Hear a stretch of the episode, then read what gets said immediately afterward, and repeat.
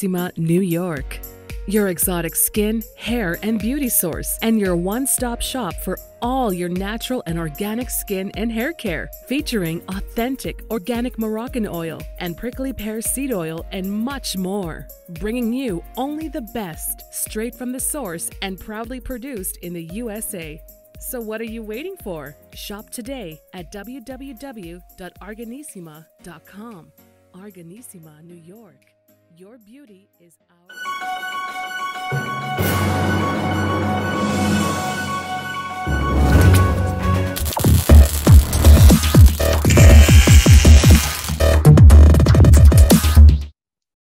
Folks, welcome back to the iHealth channel, iHealth Radio. We're your host, Hurricane H. As always, new guest, new show, new day, new topic. And today's a, again, it's a, a, a dear topic to my to, to to my heart, to myself, to my family. Uh, it's a topic that is not there's not enough discussion about.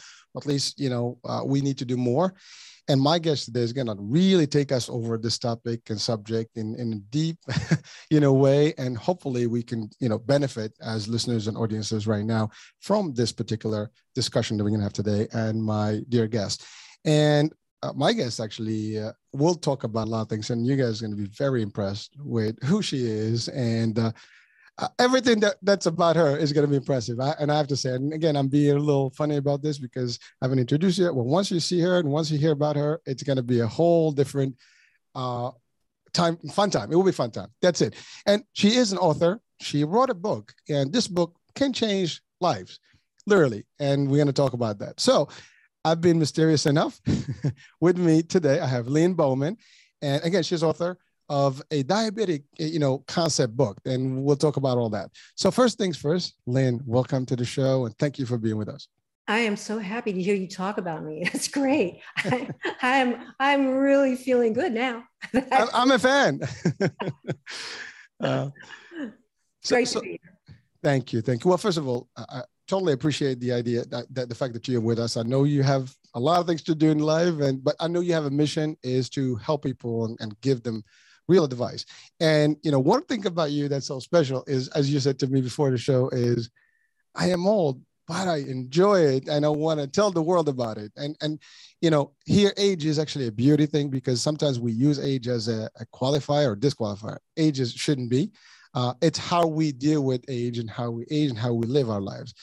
And you've had a very, like I was talking to you earlier about your background such a diversified background. I mean, you have been an actress, a journalist, a you were a, a, weather person on TV. You've done so many things. You've helped some very very famous people, and you were featured with Deidre Hall and and and did some stuff with her in, in public. So there's a lot of stuff about you that people would enjoy today. So so I summarized it, but let's get deeper. Tell us about who is Lynne Bowman. Uh, well, it, you said I'm old, and so uh, it, it's a long story, Hurricane. And and when we go back to the the uh, you know sort of resume items, when I started out in the professional world in 1964, 1965, 1966, we we women didn't plan out our lives and plan our careers. We just did what was there because th- there was nothing available to us really. You could be a teacher you could be a nurse you know but mainly it was you were being brought up to be a wife and a mother and uh, that was that was about it. Harvard was not co-ed. It was all guys. So and and and i say that because it was representative of the whole world that was in front of us. But starting in i guess a big way in 1964 which was the year that i graduated from high school we lit a match to a lot of that stuff. We just blew it up and it got kind of crazy. And, but it, in that time, we just did what we could do. I grew up in LA. I, I grew up in Pasadena, actually, and was born in Hollywood, of all places to be born. So when we went out to get jobs, it just happened that a lot of them were in show business. You know, that was the, it was a company town. That was the business that was there to be done. So a lot of my friends were in show business. And, um, and when I say show business, I don't mean having great parts, you know, and stuff. I mean people who were sweeping the floor and hanging the drapes. And, you know, this was what we were doing.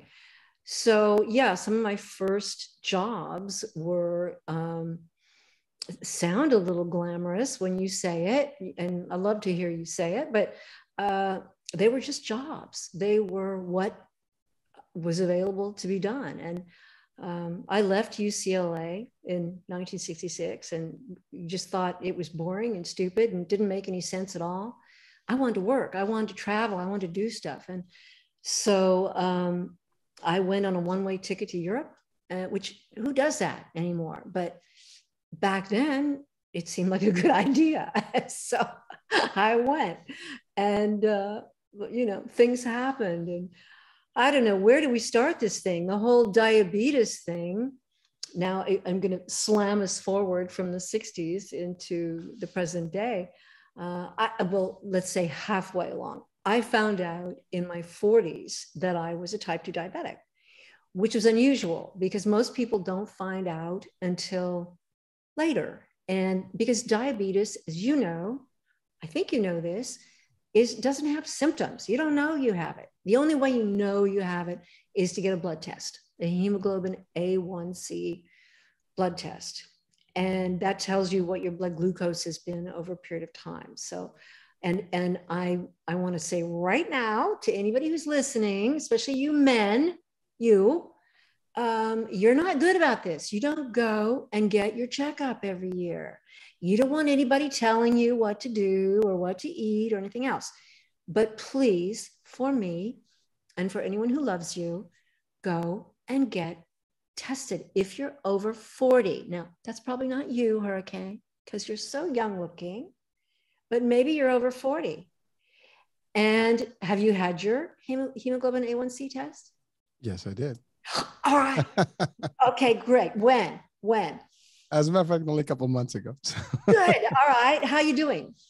Uh, awesome. So, by the way, I, the reason I do it is because, uh, as I mentioned to you earlier, my mom is diabetic, so I I do have yes. uh, a very high chance of of you know being diabetic over time as as I age, and uh, so I have to monitor you know yearly, and I do yes. that actually pretty often. So, but the old thinking was that your genes were destiny on this.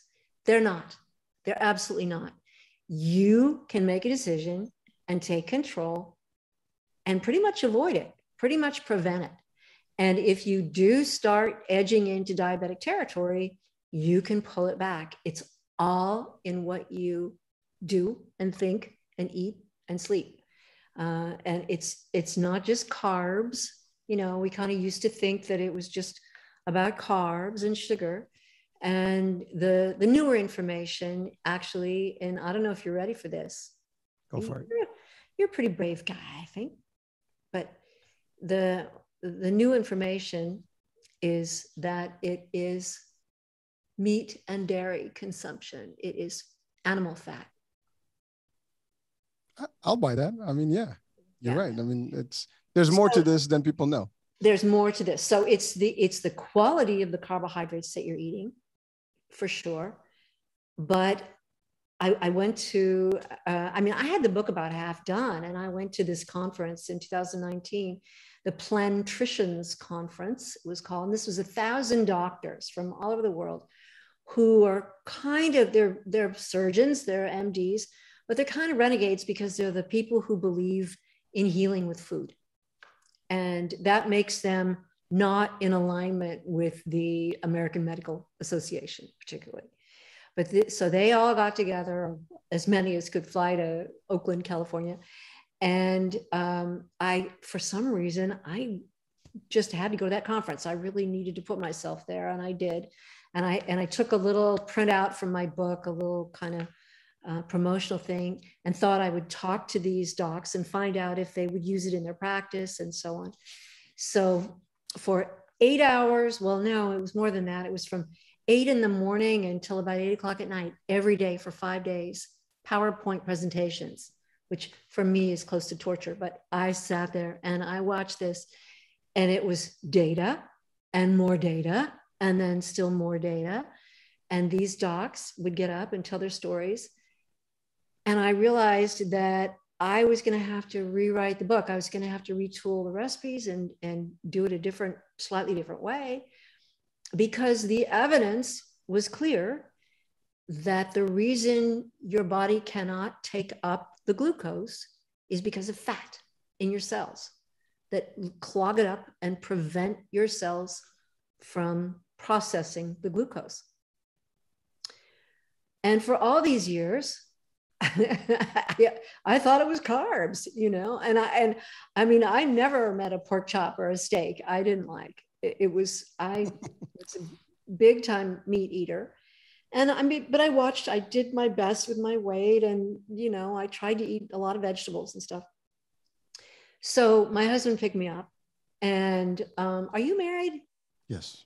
Okay, then you know that when I said to him, when I got in the car, I said, guess what? Yeah, right? Uh-oh. What, what strikes terror in every man's heart? Guess what? And he said, What? And we we drove a few more blocks and I said, I'm vegan now. I'm going vegan. And he mm said, I actually he didn't say anything for another maybe mile or two. And then he said, I'm in. And for six months, and I had just had my blood work done. And for six months, I was absolutely strictly vegan. Not one bite of animal related food entered my body for six months. Went back, got retested. Hemoglobin A1C down three points. You know what that means. That's big. It's big. And my doctor said to me, Gee, Lynne, this just doesn't happen in women your age. And as I like to do, I said, Oh, yes, it does. It just did. Um, that's what I want people to understand that there is so much more control in their decisions about this.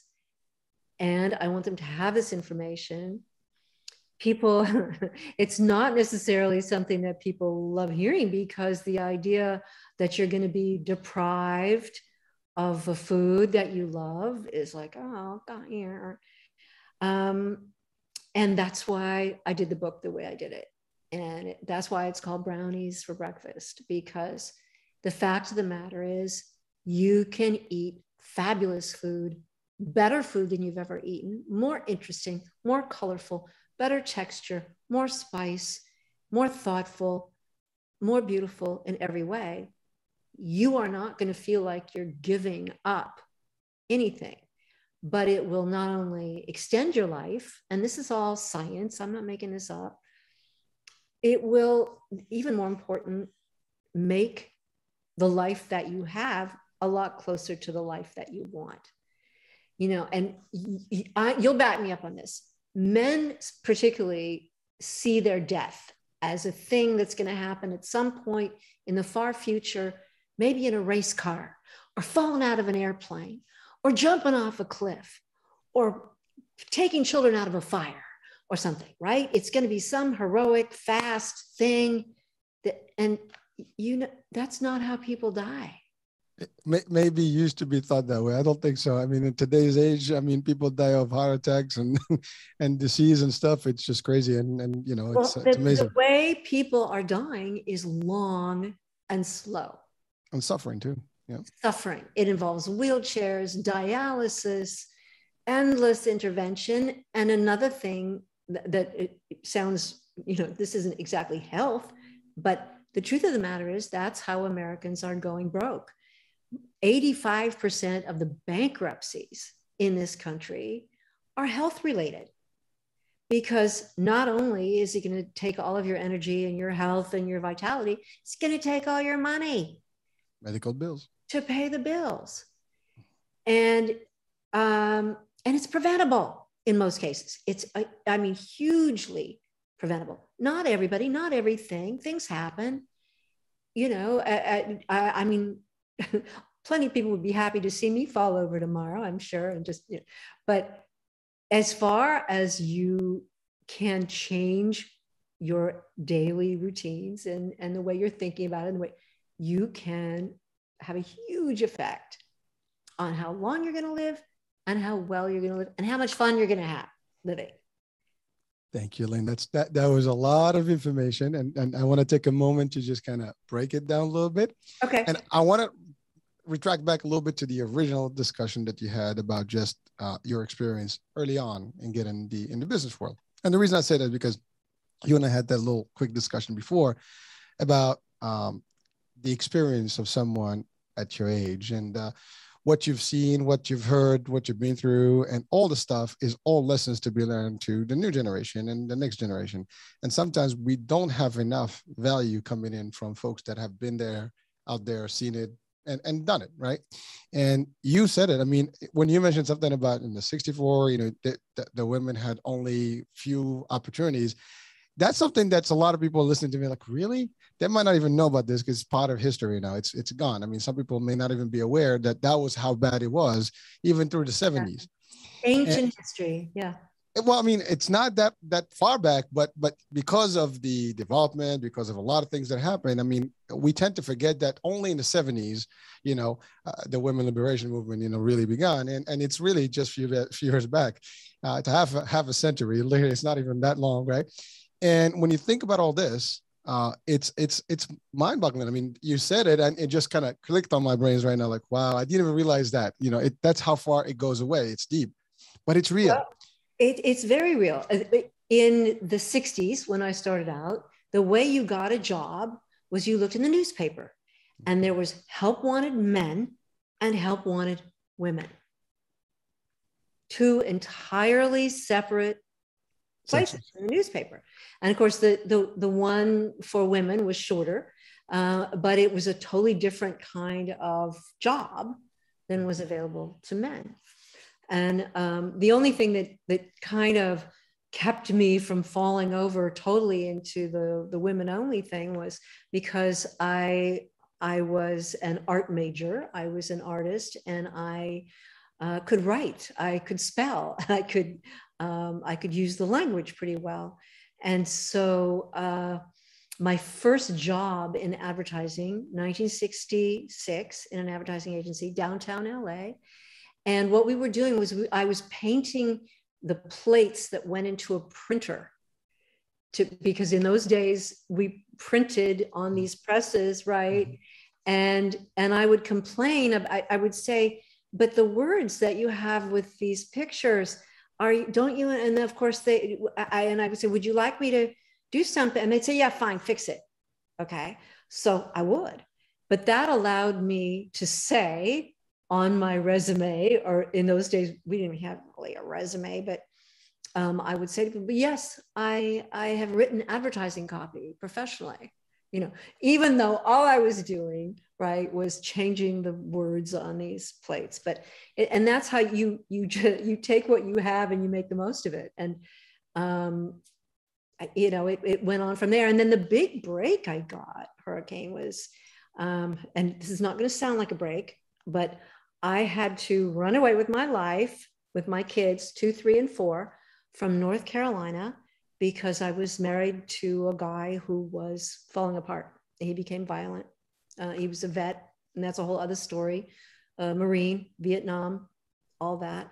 So I put my kids and myself on a train in 1980, and we came across the country to the Silicon Valley because I had my sister was there, and she said, "Okay, just come out, just do whatever you can do."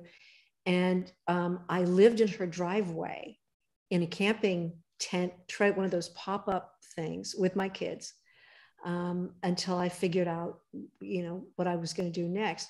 And to make a long story short, because um, a, a, couple of people said you need to write that out. You need to write that story, right? And and my I don't know if you've seen there's a there's a series uh, apparently on Netflix called Maid. I did.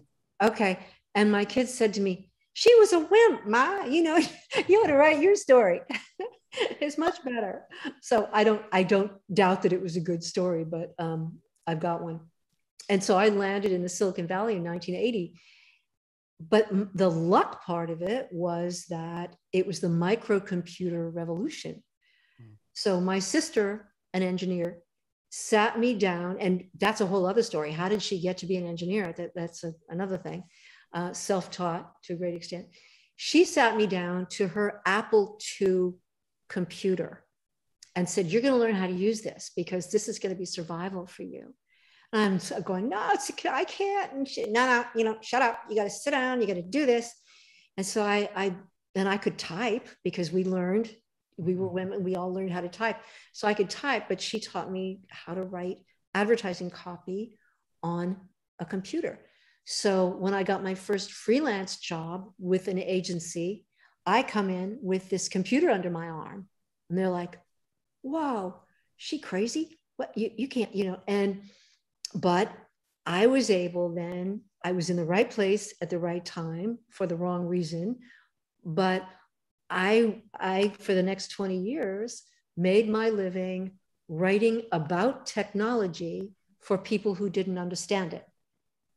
So it was ads and so on for things, this new world of computer technology for consumers who had no idea what a modem was or why they would want it or whatever.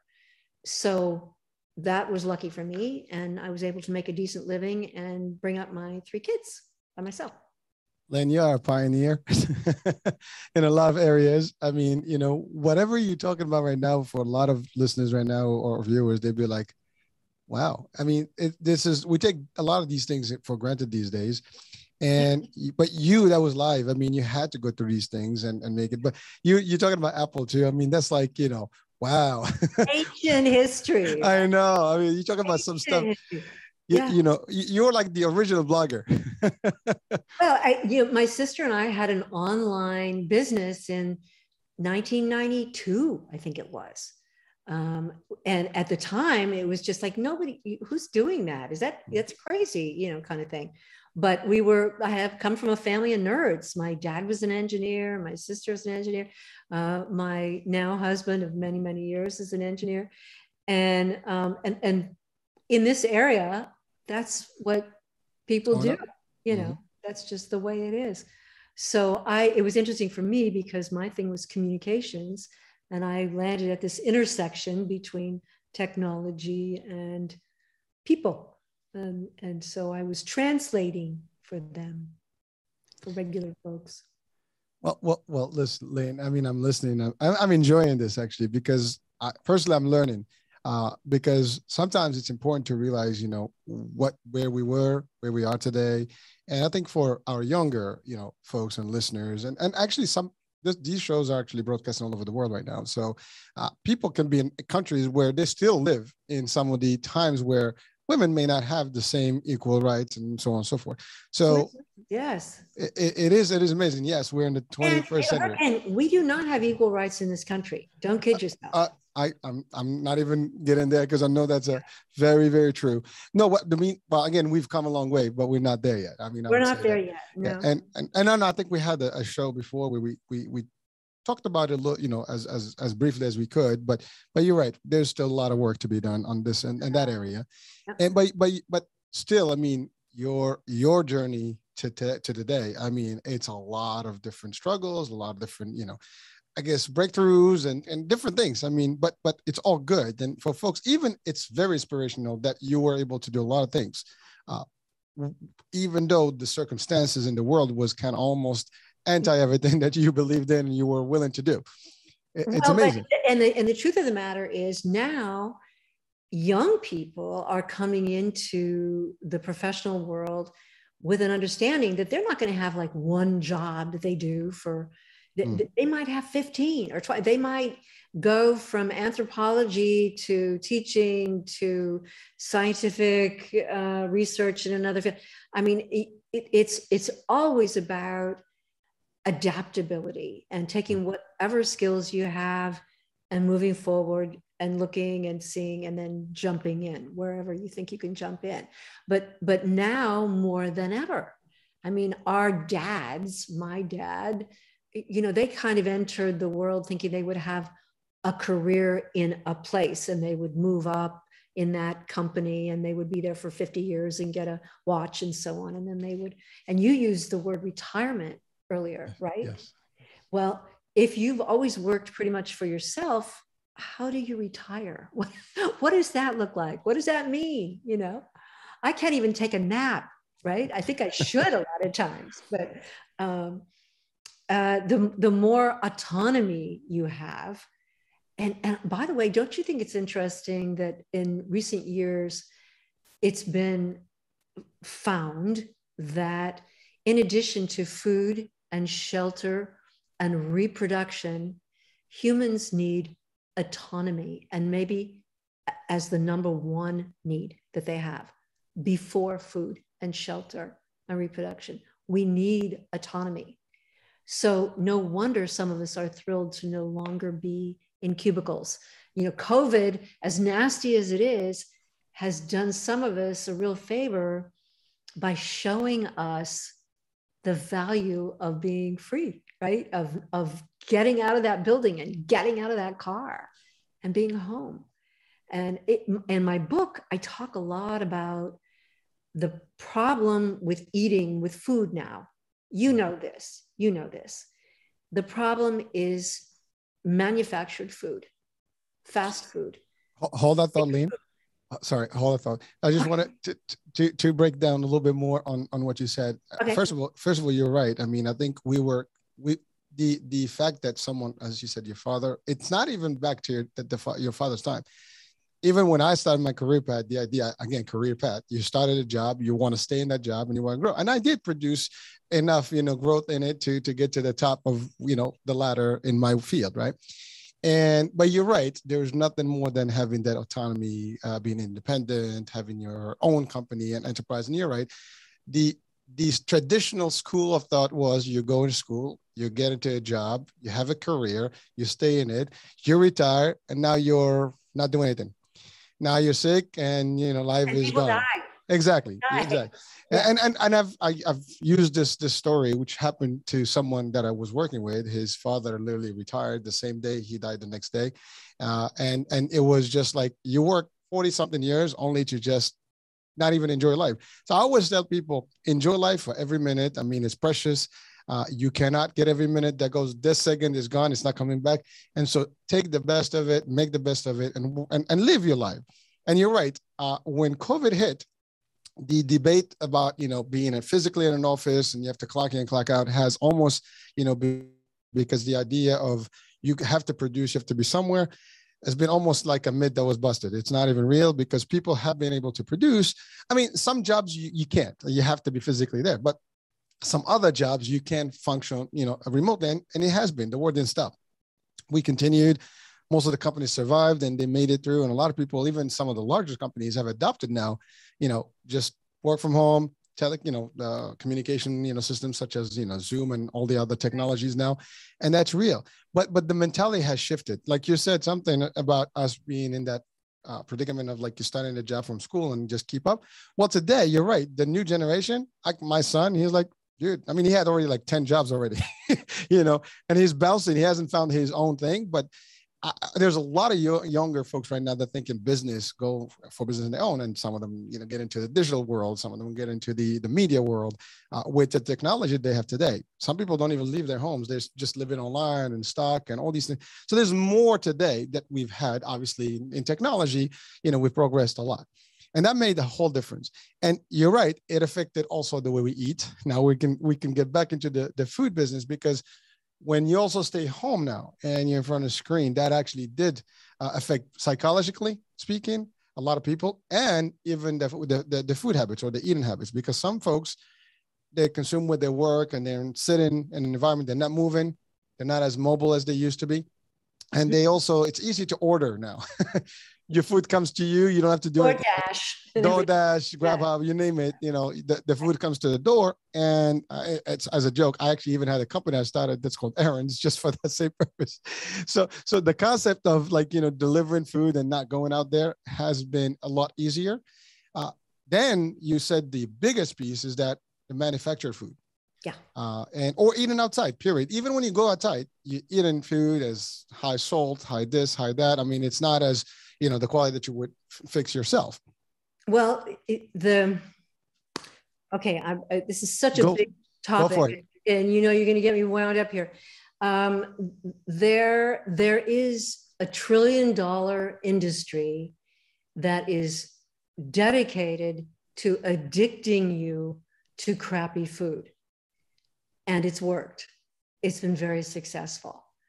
And there's there is a lot more recognition now of how that's done and the fact that it is done.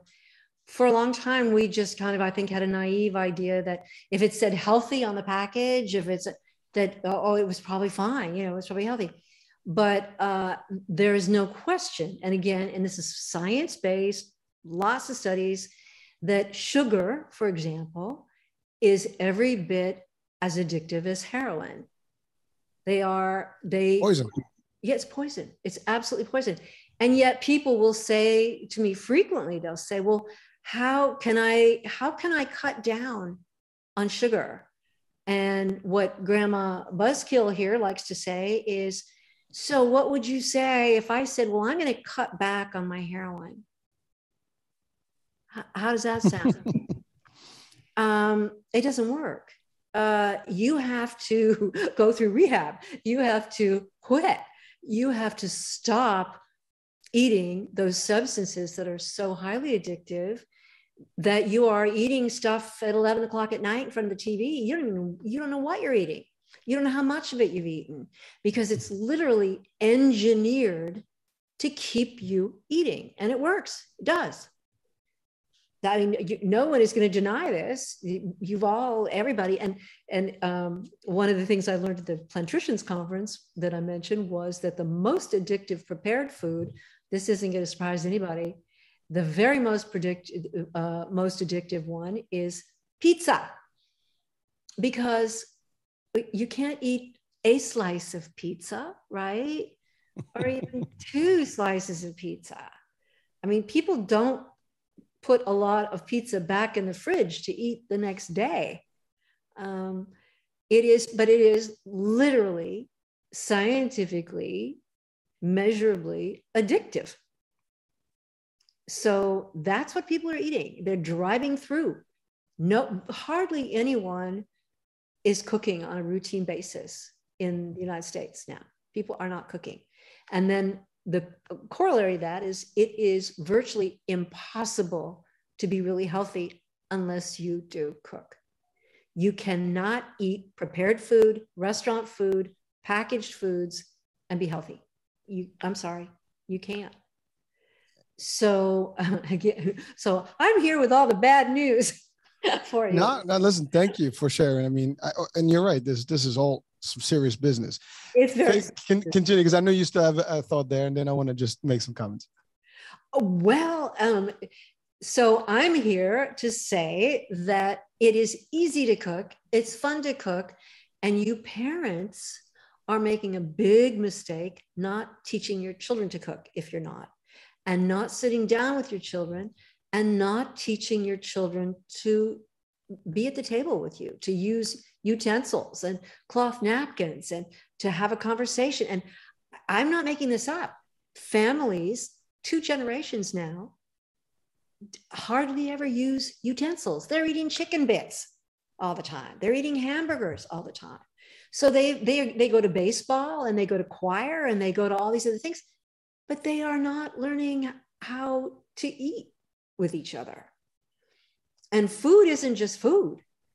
Food is culture and connection, and it's a sacrament. I mean, it's your connection with the earth. So, chicken bits aren't going to get you there. They're just not. Well, they're, they're chicken bits. Uh, we don't know if it's real chicken. That's another story. We can talk about that. well, we will, let's talk about it because, in fact, when you stop eating factory food, which is chicken bits, factory raised animals, you're not only helping yourself and your kids, but you're helping the earth. You, you are doing one of the most important things you can do as a consumer to cut pollution and uh, save a great deal of grief, not only for the chickens, but for all of the people who live in the vicinity of that chicken plant it, they're horribly polluting the pork producers, the beef producers, the um, all of it is uh, factory farming is a huge, horrible problem in this country and many others, uh, pollution wise. So, if you don't want to do it for yourself, and I hope you do, I hope you'll do it for the cows, the chickens, the pigs, and the earth.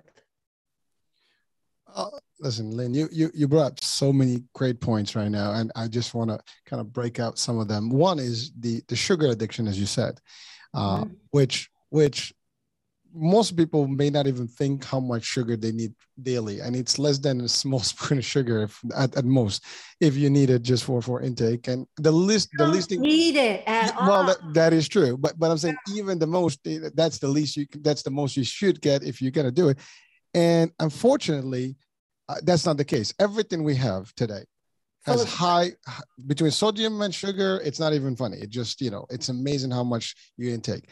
That's just i'm talking about raw sugar and stuff that but it's not even the real sugar. It's not like you know cane sugar. It's just sugar that's manufactured. We don't know how it's processed and then, then you have all the other substitutes and stuff like that. That's one. Two you mentioned something about pizza and food like eating habits.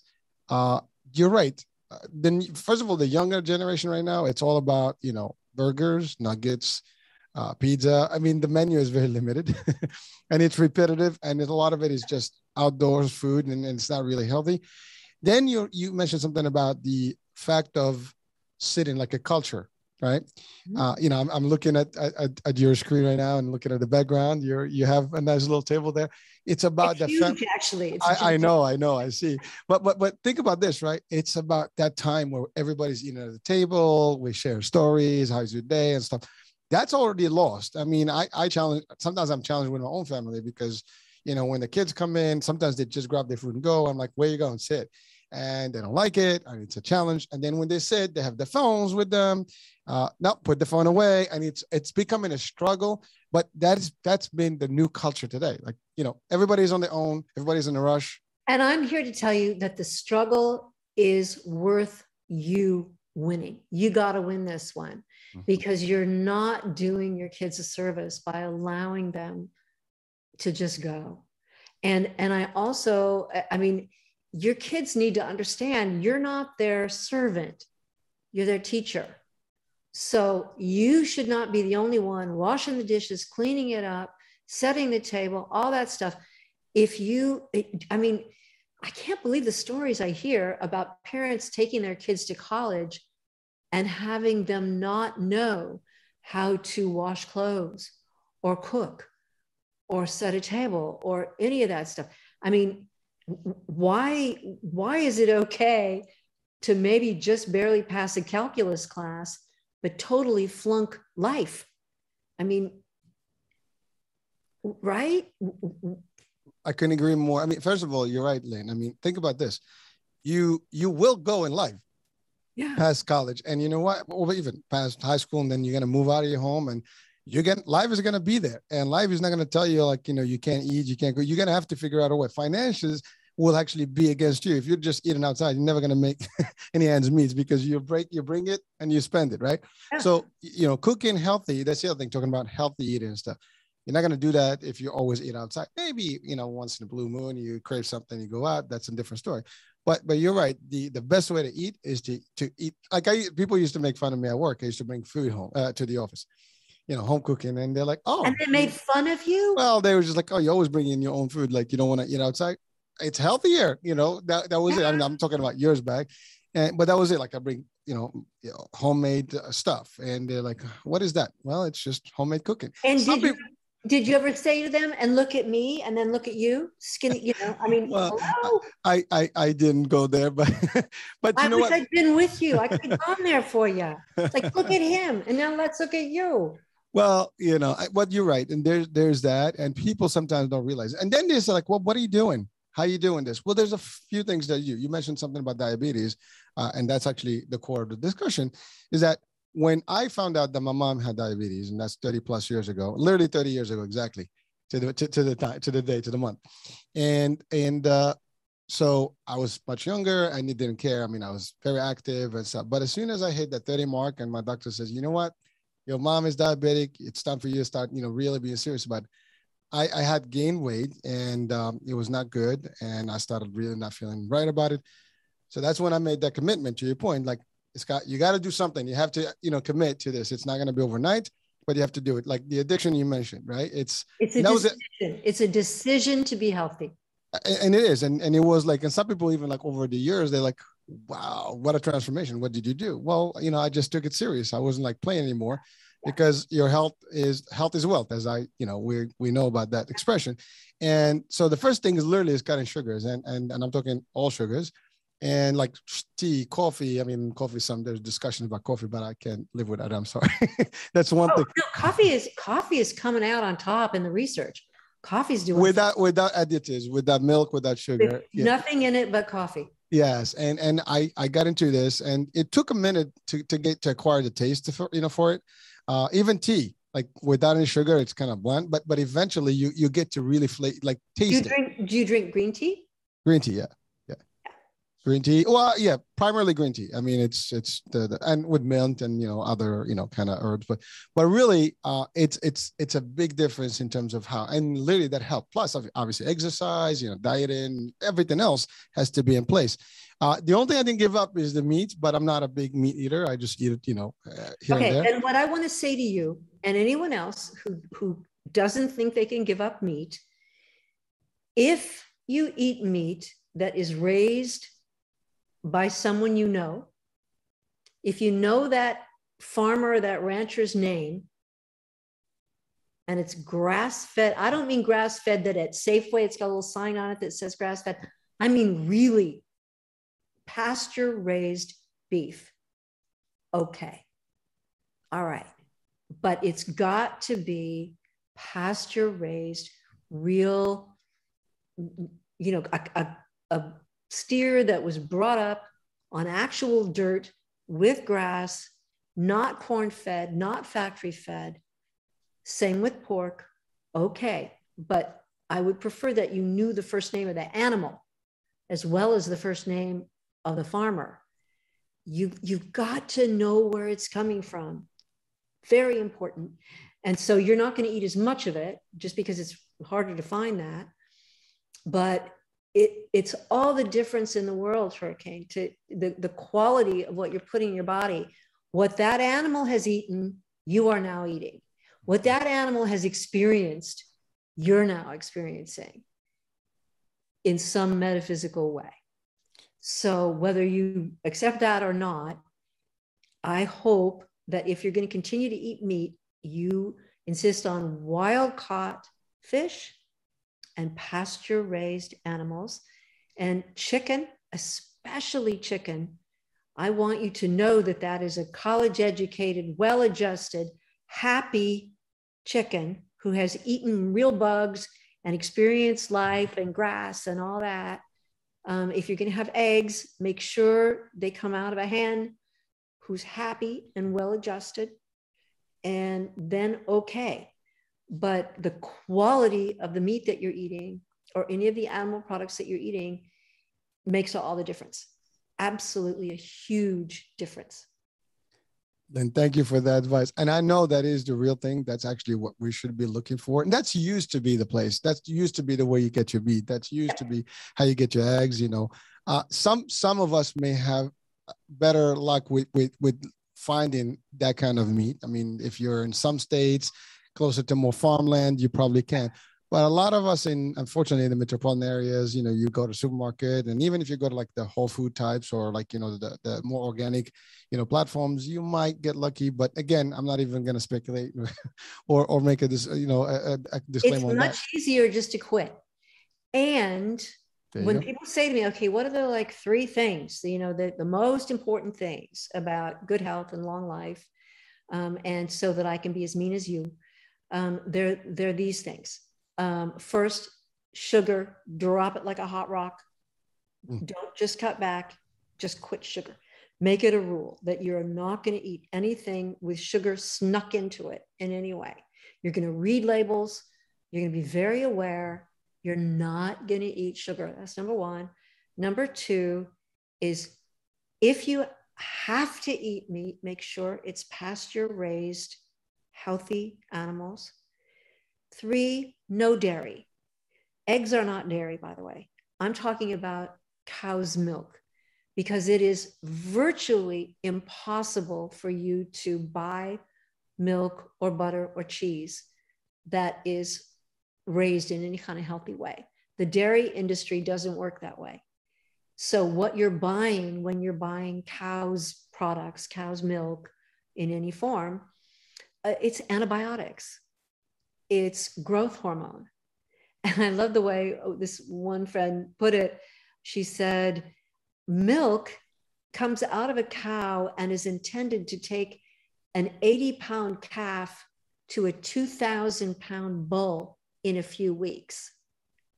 So think about it. Is that a thing you really want in your body? And now there's a lot of science about, for example, type 1 diabetes. There's there are a lot of studies pointing to milk, cow's milk consumption as an infant or a small child as being a cause for type 1 diabetes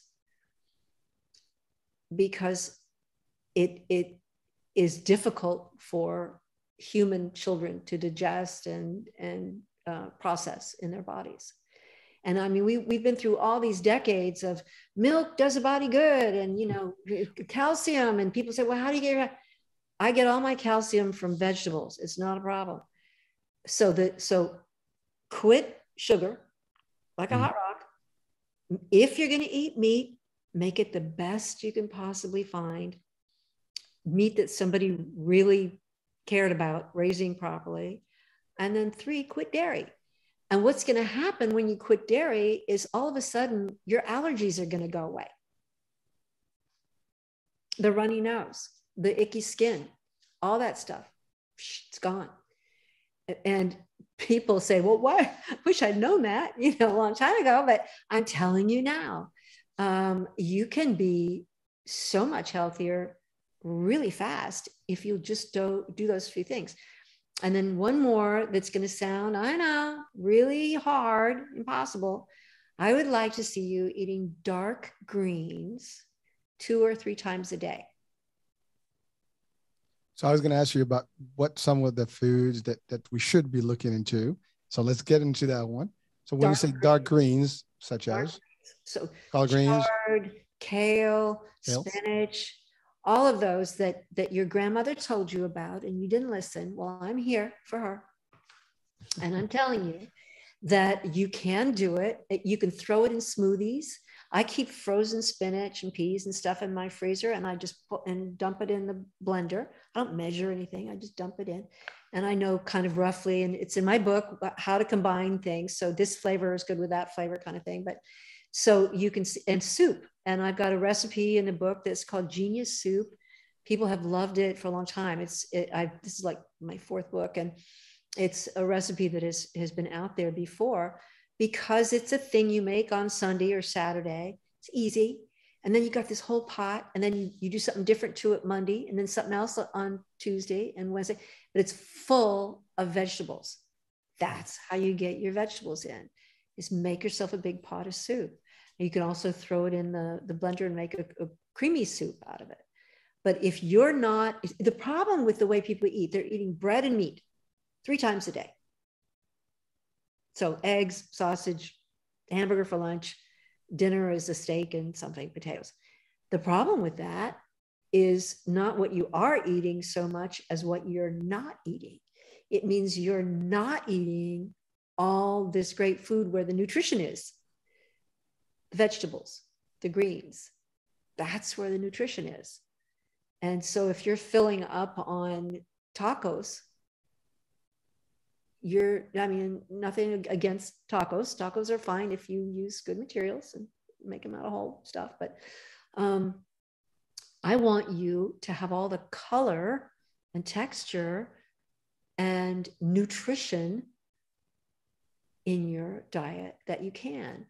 And when it comes to weight loss, a thing that misses so many people is that the way these foods are designed now, that even right down to the hamburgers and the bread and everything, are to keep you eating. Hmm.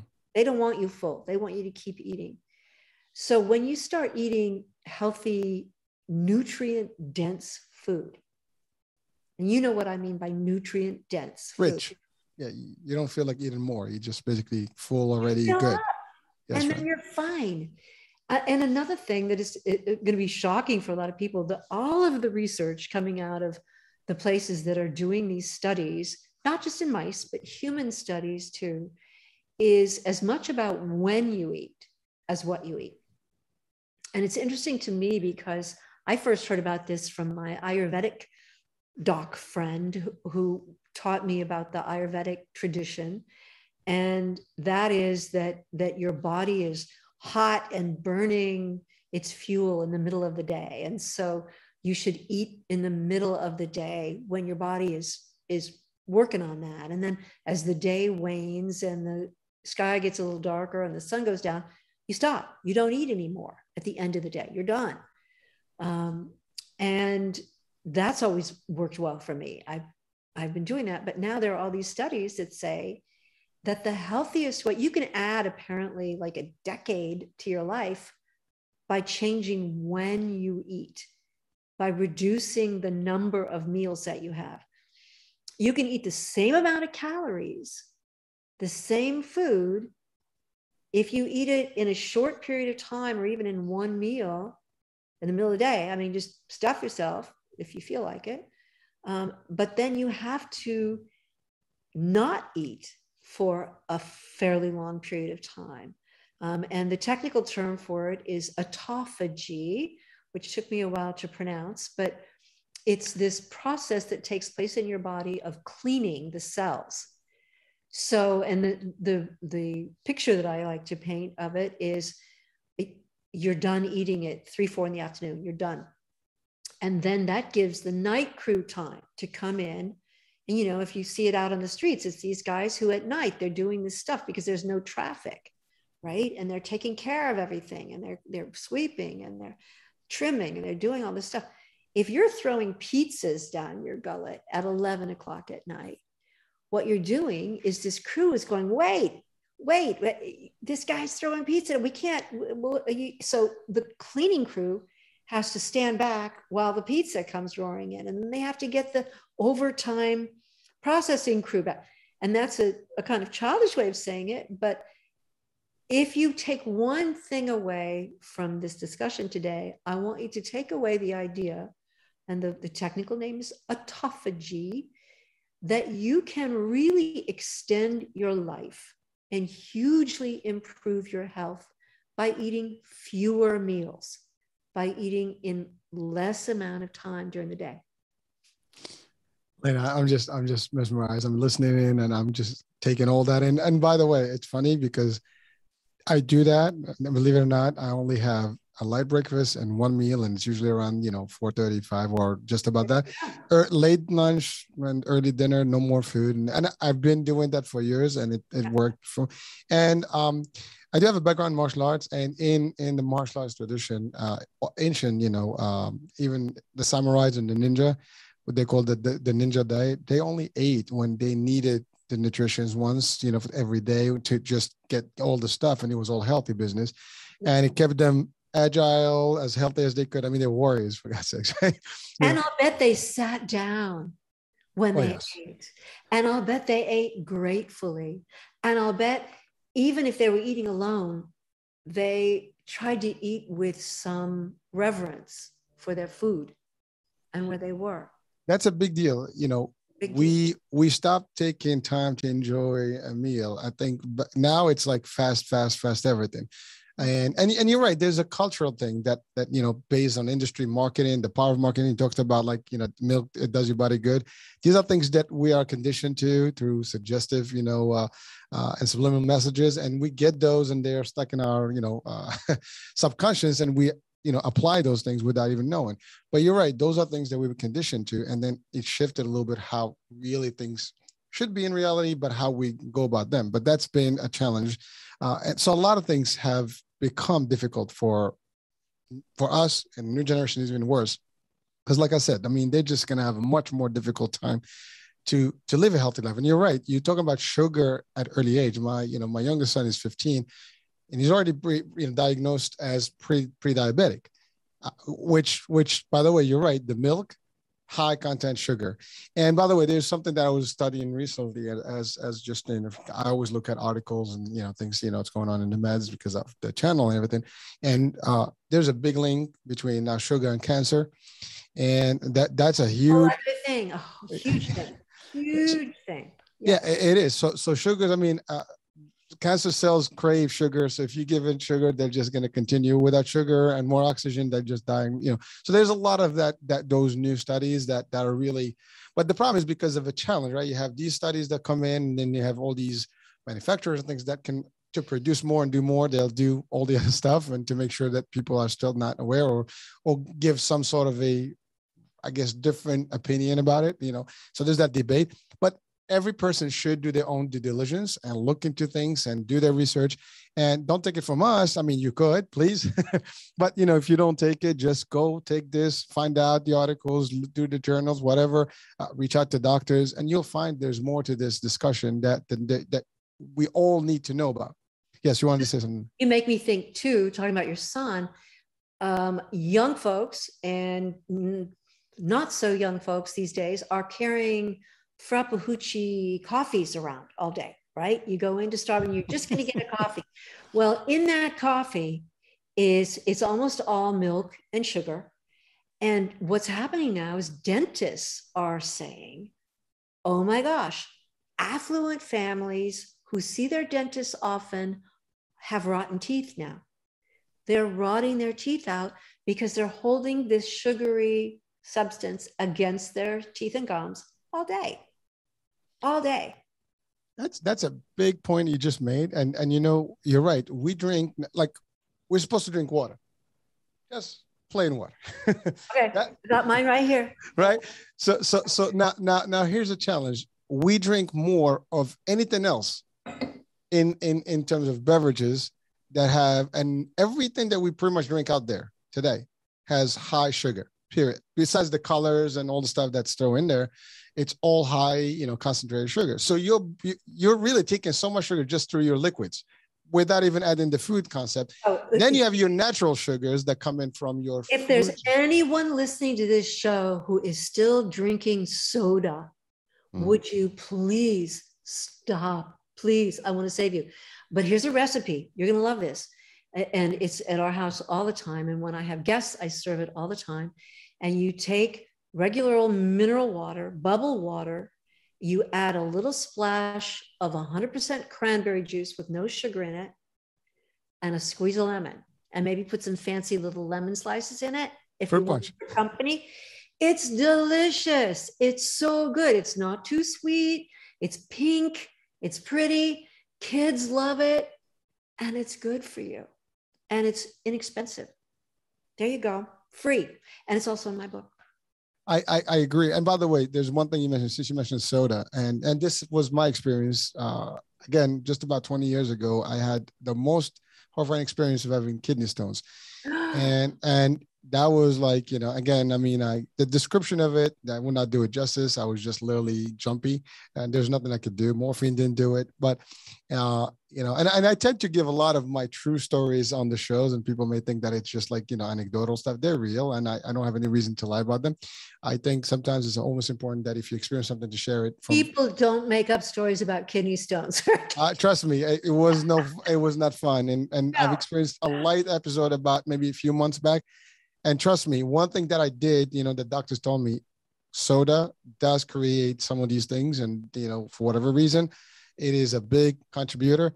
And as soon as I heard that, I was like, damn it, no more. And I stopped. Besides the fact that soda has so much sodium in it. And even when you take the diet stuff, I mean, now the diet, we can talk about all the, the sweeteners that are all chemical and, and things like that. There's a whole discussion about that. Uh, so I, again, it's conscious decisions that you make. And that's the bottom line. You want to stay healthier your blood pressure is doing good. I mean, again, we don't know if we can ever get sick, but we do the best to prevent it if we can. That's called preventative, right? And, and that's the key element of everything. You know, you'd rather, if you know that something's going to be bad for you, why would you even entertain it? And that's it. And people seem to forget that they're not just inflicting this on themselves. Thank you. Somebody is going to have to take care of you. You are giving up your autonomy you are giving up your agency to this person or people who will have to take care of your sorry butt when you are no longer able to take care of yourself. And why is it so hard for people to visualize themselves down the road? It's like if I can choose between this or this, which do I choose? You know, do I choose the wheelchair and dialysis? Or do I choose taking tango lessons with my sweetheart? You, know, I mean, up to you to a very great extent. It's up to you. Len, you mentioned two keywords a couple of times dialysis, right? Uh, we're talking about kidney issues. Diabetes is a destructive power for kidneys, also vision, as we know. Uh, you know, extremities, people, you know, lose their their, you know, legs, you know, feet, whatever. I mean, it's it's very serious. It, it's a it's a silent killer, as they say. It's one of the main, you know, uh, catastrophic, you know, things. It's also very expensive to maintain. I mean, you know, insulin itself is very expensive. And so if you're again talking about medical costs and everything, even if you don't pay for it, it's still costing somebody a lot of money. Right. So so all these things are preventable and we can certainly manage them sooner than later. And unfortunately, you're right. We just don't, you know, it's not gonna happen. It can't happen. I'm good, I'm good. But you don't know until it happens, it's too late. And but but it's not too late. As you said earlier, there's there's a point that you can revert you reverse things. You can. You know, but you got to make again the healthiest and, and tough choices and it will take some time to you know to turn things around so we we want to give people hope that even if you are there you can make a difference. If you're not there you have an advantage. If you're getting close or stuff it is time to start. The key is to start the better habits to start doing the right thing for you. And again there's plenty out there. And you know everybody can be affected and afflicted with these things. Diabetes is not just for any particular group. And you you mentioned something else about you know the sugar uh, and the dentist. Even that, I mean, wants to have you know it's not easy not to have your teeth. you know, there's a lot of work that needs to be done. It's a tough thing, right? And it's uh, expensive. it's very well, yeah, dentistry is expensive. You're right, and and again, so it's a lot of things. At the end of the day, you you want to be healthy globally head, you know, spirit, physical, mind, soul, everything has to be the same. And we have there are certain steps to to really take to be at your best, right? And we can all do that. Now, now you mentioned something key about you. This is not a decision that affects only you, but affects your family. If you have dialysis, somebody else is going to have to to manage you and take you back and forth. It's not going to be fun. If you're, you know, you have to do insulin, somebody's going to manage this. Uh, if you don't manage it correctly, now you have they downs. give up a good part of their life to take care of you and worry about you because you haven't worried about yourself. Um, and I, I, see it all the time. Uh, it's um, and who we we can't imagine ourselves having our legs amputated, can we? I mean that. Um, but but it happens. It happened to many, and it can always happen. yeah. yeah well, you, you said something also about autonomy. Think about this. I mean, who doesn't want to do what they love to do? And who wants to just be seen? I mean, I get the same struggle with my mother. Like, you know, you got to do stuff. You got to be active. You got to stuff because without it, I mean, it's just going to get worse. And I know you would not want anybody to of you and carry you do things. You want to do things. She's very, uh, you know, active on her own, and she likes to be as autonomous as, as she she she needs to be. But if she doesn't do correctly, you know, that can be the problem. And so I always try to portray that. Listen, would you want someone to hold you, take you, bring you? The, no, you don't want someone to maintain you. You want to do this as long as you live well the only way to do it you cannot allow this this disease to actually get the bottom you know of you. So so so we we tried that's that's a message i actually my discussion with my mom personally. And you know she does her best to to maintain it as as much as you can. I mean obviously with covid it's been a little difficult going out things like that. But but really um you know and that's the other thing like when you get to those types of complications everything else can affect your body. You know a, a small like a, you know, a cold, the flu can actually have bad, problem, you know, uh, uh, repercussions on your so health. when you're eating the way we talk about, you are eating for your immune system. Two, you're eating for your heart. Every system in your body actually benefits from eating the way we're talking about. Everything. There's no downside. Right? That's correct. So why wouldn't you want to do that? It's a question people have to really ask themselves and kind of like really focus on that and just maybe that's the trigger point is like ah all right now i know. I need to make hopefully people can listen and and, and they will listen. There's there's okay, thousands of people that yeah. here's one more thing hurricane that people don't know always that they need to know is there are sweeteners on the market now that are natural healthy sweeteners that are really good. It isn't like 10 years ago, 15 years ago, where all you could get was equal or a aspartame or whatever. Mm. If you will look for monk fruit or chicory root based sweeteners, uh, and I talk about them in my book, I, I list them all out and talk about the advantages and disadvantages. These sweeteners are amazing. And you can, I mean, the book is full of pie and cake and pancake, all these comfort food recipes that you can make with these sweeteners and you make them instead of making them with flour and butter and cream you're making them with pumpkin and nut butter which not only is super good for you but it tastes better. I mean these things are yummy uh, and the texture is great. It's just knowing how to do it with whole foods with better foods. Because when you eat a brownie or a donut made the way Dunkin' Donuts makes it, you might as well just be, you know, hurting yourself. I mean, they're they're doing damage every time you take one of those into your body. You're damaging your body, and I'm I know I sound like I'm exaggerating, but it's micro. It's small, but how many do you have in a lifetime? How many do you have in a month or a year? So there's recipes for donuts. Here, it's right here. Here's a book if you want to eat a donut, make it from my recipes in here. Bake them yourself at home. They're fantastic. They're really good. And who doesn't want a pink frosting donut with sprinkles on it? Right. And yet, if you make them this way, they're healthy. They're better than one of those health bars you get in the store and cheaper too. So, the brownies that I'm talking about are a meal. They're made with pumpkin and nut butter and um, spices, real cocoa, and not much else. They're simple and yummy and they're healthy. And, and, and we we want people actually to really look into this book. And uh you know i i'm gonna put i already put the actual description and, and the link you know Good. for the okay. amazon.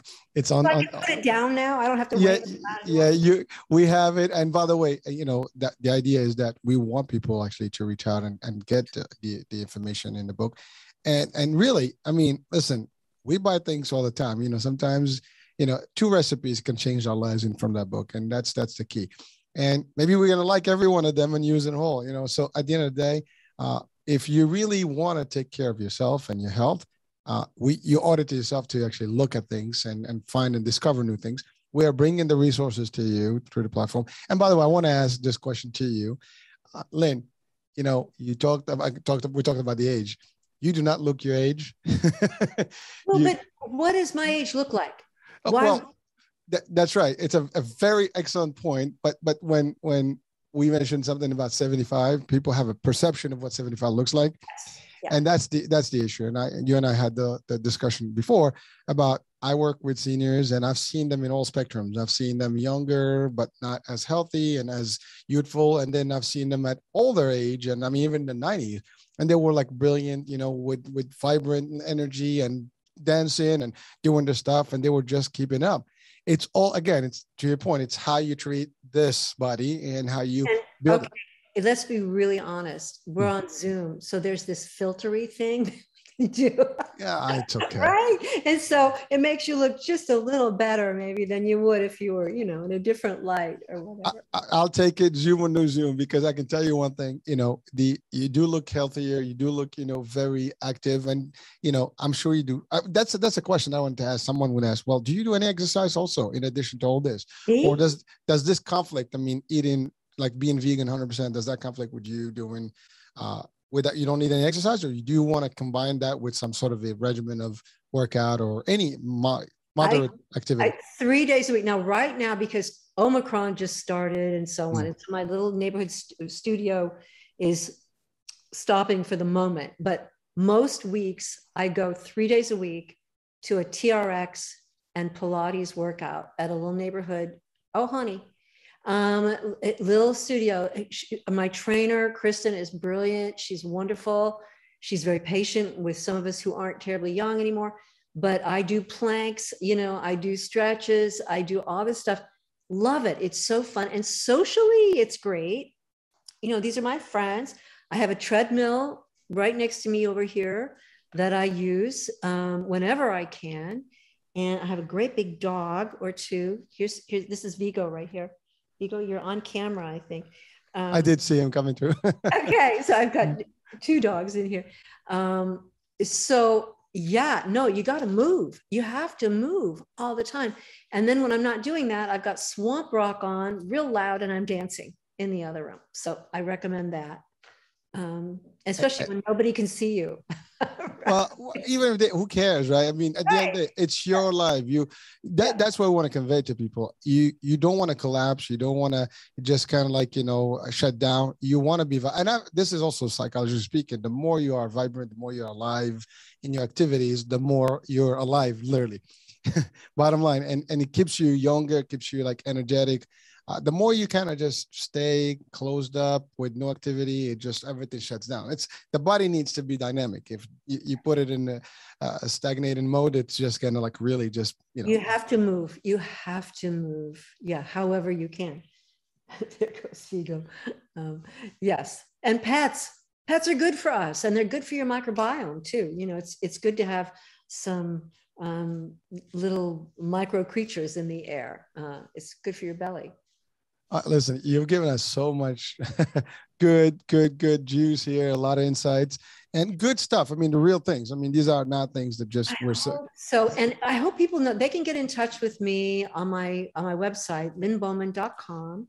And I love it when people take pictures of their recipes that they're making from my book and send them. Or if you want to ask me questions about anything that I've said or recommend or any of the recipes, uh, I'm I, am i am happy to hear from people. So there's a there's a message form on my uh, uh, website that you can reach me through. So please do that. Love to hear from you. Thank you. And actually, the, the site also is on the description of the show. So they'll have both the book link in Amazon and the site. Okay. So please do so. And again, folks, uh, all our shows are designated, they're dedicated for you and your health. You take the best of it. You, you take the most, whatever, you know, the message in here. Uh, these, these are things that are vetted out. You know, you're looking at Lynne and she's been, you know, using all these things, you know, for years and it's been good to her. It could be good to you, it could be good to all of us. Uh, take one, two, three items from her message and apply it, and it will make a difference in your life and your cherished, you know, and loved ones. Right? You can do this uh, and that's the bottom line. So so we we yes. Exactly. We we're here to just send a message and help people. And some of it may be obvious like you know you maybe we're preaching to the choir. Who knows? But at the end of the day uh, if this is already something you do great keep it up. If you're not maybe it's time for you to start or at least to, to be aware of what's available out there and what can work and what doesn't. Uh, so that being said i mean we've we've uh, just exceeded a little bit of the hour here. And I, I know your your your dear friend there is actually uh, seeking some attention. I think it's time. I know. It's like, oh, come on, it's time. That's it. He is he, right? I'm assuming he, she. It, this is a boy, and then there's a, a girl right over there. This is. Oh, he, he is quite nice and comfortable there. It's like, you know, I'm not gonna bother with this guy. He's a happy guy. Yeah. He is. He is.